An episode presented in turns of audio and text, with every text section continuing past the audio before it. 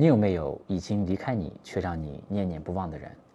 我是在姥姥家长大的，我一直把姥姥叫成奶奶。呃，她对我非常好，我们也非常的亲。在她老了之后呢，我却很少有时间去看她，呃，使我感到很遗憾。她去世呢，已经是很多年之前的事了。有的时候呢，我就会翻看我和姥姥的照片，其实也不多，就这么几十张照片。呃，要知道获得一张新的照片啊，对我们在世的人来说，其实是再简单不过的事情。我们举起手机按一下，我们就有了一张新的照片。呃，但对于那些已经过世的人来说呢，他们却永远不可能有新的照片了。直到去年啊，去年是生成式 AI 大爆发的一年。我在视频里其实给大家说过，我用 AI 给我的姥姥画了几张新的照片，我把这些照片发给我妈，发给还有我的几个姨，大家看到之后呢，其实都得到了一些心灵上的宽慰，大家都仿佛又见到了那个多年没见的我的姥姥。作为一个产品经理，我就会想，呃，能否用最先进的技术，帮助更多的人来好好的纪念，好好的怀念那个让你念念不忘的人。呃，有些人可能不能接受把科技用在这个方面啊，而且很多人可能会觉得我们应该放下那些远去的人。但这些事情呢，我觉得就是没有经历过的人可能永远都不会明白。很多年前呢，我有一个讲金庸的视频。金庸先生在他的儿子过世之后，在《倚天屠龙记》的后记里面，呃，说他写的不好啊，因为他当时写张三丰见到张翠山自刎时的悲痛，写这个谢逊听到张无忌死讯时的伤心，啊，他觉得自己写的太肤浅了啊，真实的人生不是这样的，因为当时金庸先生还没经历过这些事情，他还不明白。嗯，前几天我看到一个视频，一个女生失去了她的亲人，她的视频里呢有一个比喻。呃，让我印象很深刻。她说，亲人在离世之后，悲伤不是喷涌爆发的，而是像在屋子里面有一颗会随机移动的大球。每当这个大球碰到墙壁，你就会想起你失去的亲人，心就会疼一下。嗯，起初呢，这个大球会频繁地撞到墙壁上面，然后这个大球会越变越小嘛，然后撞到墙壁的次数也会越来越少。慢慢的，你就不怎么疼了。嗯，但就我个人的体验来说。呃，这个球撞到墙壁会少一些，但还是会很疼。我的父亲是十年前去世的，呃，我的亲人朋友甚至我的前老板还跟我说过，觉得我有些冷漠无情，因为在我的父亲去世之后，很快我就像没什么事儿一样的又回来工作了。嗯，但其实没有人知道，就是我会偶尔写一封 email 发到我父亲的邮箱里面去。也没有人知道，其实我是一个完全不迷信的人。但像我这样的人，我会给他烧纸，而且烧过不止一次，来寄托我的思念。嗯，也没有人知道，就在我前面讲金庸的那个视频里面，就是在金庸说那段话的时候，那是一八年我很早期的一个视频作品。呃，那个视频背后呢，有一个扔飞镖的人的背影，那是我为了纪念我的父亲，在视频里面隐藏了一个画面。有的时候思念无声，但又震耳欲聋。我们其实没有办法逃避，我们只能接受和积极的面对这种思念的情绪。我前面说做那个大球比喻的那个女生，她照顾她生病的父亲，照顾了好几年。呃，前段时间我的母亲也生病嘛，所以我看了她的视频之后呢，非常的感动，也很有感同身受的感觉。而且坦白的说，那个女生比我做的要好得多。嗯，但是在她父亲去世之后呢，她的亲戚，她的叔叔就给她说：“你为什么不给你的父亲摔个泥盆儿啊？这摔泥盆儿我不知道是哪里的一个传统啊。”呃，那个泥盆，那个女生就说呢：“呃，泥盆是摔给别人看的。嗯，他在他父亲这个在的时候，给他端过屎盆、尿盆、洗脚盆，就没有必要在他死去之后再去摔一个泥盆。”啊，我非常的赞同。啊，在我们的传统里面呢，其实有太多的工作是做给别人看的，并不是真的在用于纪念。我还看到另外一个视频，也是一个女生，她的亲人去世了啊，他们家找了一个领导来主持那个追悼会，那个领导呢，呃，念着这个假大空的悼词，那个悼词像是在网上下载的一个模板一样。而且那个领导呢，也从未真正的走进过他们的生活。后来呢，很多人去扫墓啊，把鲜花带到墓前，但那些人呢，平时也从来不会买花，就让他感觉到大家好像都是在表演一样。我就在想，为什么大家要搞这些虚假的礼节啊，很多人花这么多钱去买一块墓地，搞出一些匪夷所思的行为，呃和表演啊。当然，有些人是真心的纪念，我觉得可以允许每个人有不同的纪念的方式。嗯，那我觉得在这么一个科技横行的这个时代，我们为什么不能在云端给他一块小小的空间来寄托人们的思念？呃，要知道现在的 AI 呢，已经可以学习文字、学习照片，来生成新的文字和照片啊，它也可以合成一个人的语音，将来甚至还可以生成视频。呃，于是呢，我决定做一个产品，这个产品的名字叫做“一念不忘”。呃，这个产品呢，不会有很强的存在感。但它会在一些重要的日子，比如说逢年过节的时候啊，在一些节假日、重要的家庭纪念日，或者说你的生日啊，他的生日，嗯，在这些时候呢，你会收到一条来自他的消息。呃，当然这个消息呢，是我们用 AI 技术根据他生前的资料来合成的。呃，这个消息呢，可能是文字，也可能是一张新的照片，可能是一条语音，也可能是一条视频。啊，我而且这个服务呢，我想把这个产品，我想把价格做得足够低，可能是每年一杯咖啡的价格。呃，我不想把这个产品做成那种对话式的，现在很多 AI 都是那种对话式的嘛，让用户可以和他聊天，非常频繁的交互。啊，我觉得还是让他偶尔的给你发一条消息，或者说偶尔的回复一条消息比较好。啊，我不想让大家在悲伤里面不能自拔。呃，我想这个产品呢，只是给你一个情感的寄托，让你觉得。他们好像还在啊，只是去了一个比较远的地方，因为他们可能是那个在任何情况下都无条件支持你、真心对你好的人。呃，我们的生命中少了他们，其实我们不会变得有任何的轻松，我们会变得更加脆弱。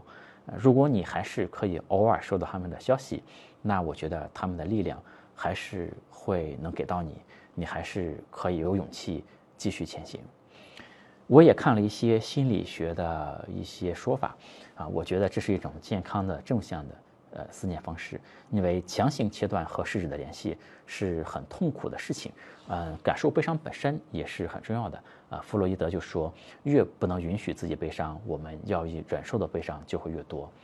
我并不觉得我们要逃避这种思念的情感，也没有必要所谓的走出来这样子，啊，将他们忘记。我觉得就让他们在云端。好好的活着，其实就是在我们的心里好好的活着。作为一个产品经理，我想用这个产品打破生和死的界限，或者说模糊生和死的界限。我是一个理工男，从物理学的角度来说，平行宇宙是可能存在的。我们的宇宙说不定将来有一天时间会倒放，甚至时间本身也可能只是一种错觉。那些离开我们的人，未必就是真的离开。从技术的角度，如果我们可以用 AI 技术来延续一个人，啊，这个 AI 技术是它的这个算法是用它生前的画面、声音这些东西来训练出来的，这些信息训练出来的，那这些信息呢，其实都是真实存在的。那这个算法算不算这个人的延续？而且我们的未来说不定真的可以把一个人完整的传到云端去。从人性的角度来说，有个电影叫《寻梦环游记》。呃，这个电影呢有一个很重要的概念，就是说一个人的死亡并不是真的死亡，真正的死亡是当这个世界上最后一个记得他的人忘记他的时候，这个人才是真正的死亡。呃，这个概念呢，我看是得到了很多人的共鸣的。呃，我也非常喜欢这个概念。呃，如果只要有人记得这个人，这个人就不算真正的死去，那我们就应该更应该好好的纪念这个对我们很重要的人。所以呢。我觉得从各种意义上来讲，他们其实都不曾真正的离开，他们还活在我们心里，而且他们对我们的影响已经深入了我们的血液和骨髓，啊，我们其实就是他们生命的延续，嗯，而且让我们念念不忘的，可能也不只是人啊。我前几天刷到一个视频，一个人在农村。记录了他养一条小狗的整个的过程，在这个小狗很小很小的时候，他抱着这个小狗给小狗说：“小孩要听儿歌，那小狗呢就要听狗儿歌。”于是这个人就汪汪汪的学狗叫，去哄那个小狗。后来呢，当这个小狗长大一点，他出来遛狗嘛，在快回到家的时候，他就指着他们家的砖房给这个小狗说：“看，那就是我们的家。”后来呢，他的狗死了。嗯，他就给他的小狗做了一个小坟头，就埋在他们家的那个田间地头上面，然后又在这个小坟头前面，给这个小狗汪汪的唱起了狗儿歌，然后指着不远处他们家的砖房说：“看，那里就是我们的家。”我就是刷到这些视频的时候呢，我都很泪目的感觉。嗯，我也有一条小狗，曾经啊，是我和我爸爸一起养的，呃，它叫毛毛，然后我会叫它毛子，有的时候。这个狗呢是别人给的，就品种非常的不名贵。就是我们给它办狗证的时候，狗证上写的是土狗，后来给改成了中华田园犬。但其实我一直觉得它也不是什么正经的中华田园犬。嗯，但那个小狗呢是很通这个人性的一条狗。我去逛超市的时候，我就给它说：“你在这个超市门口等我啊。”它就一直在那里等着。其实我们从来没有训练过它，但是它就是能听得懂。呃，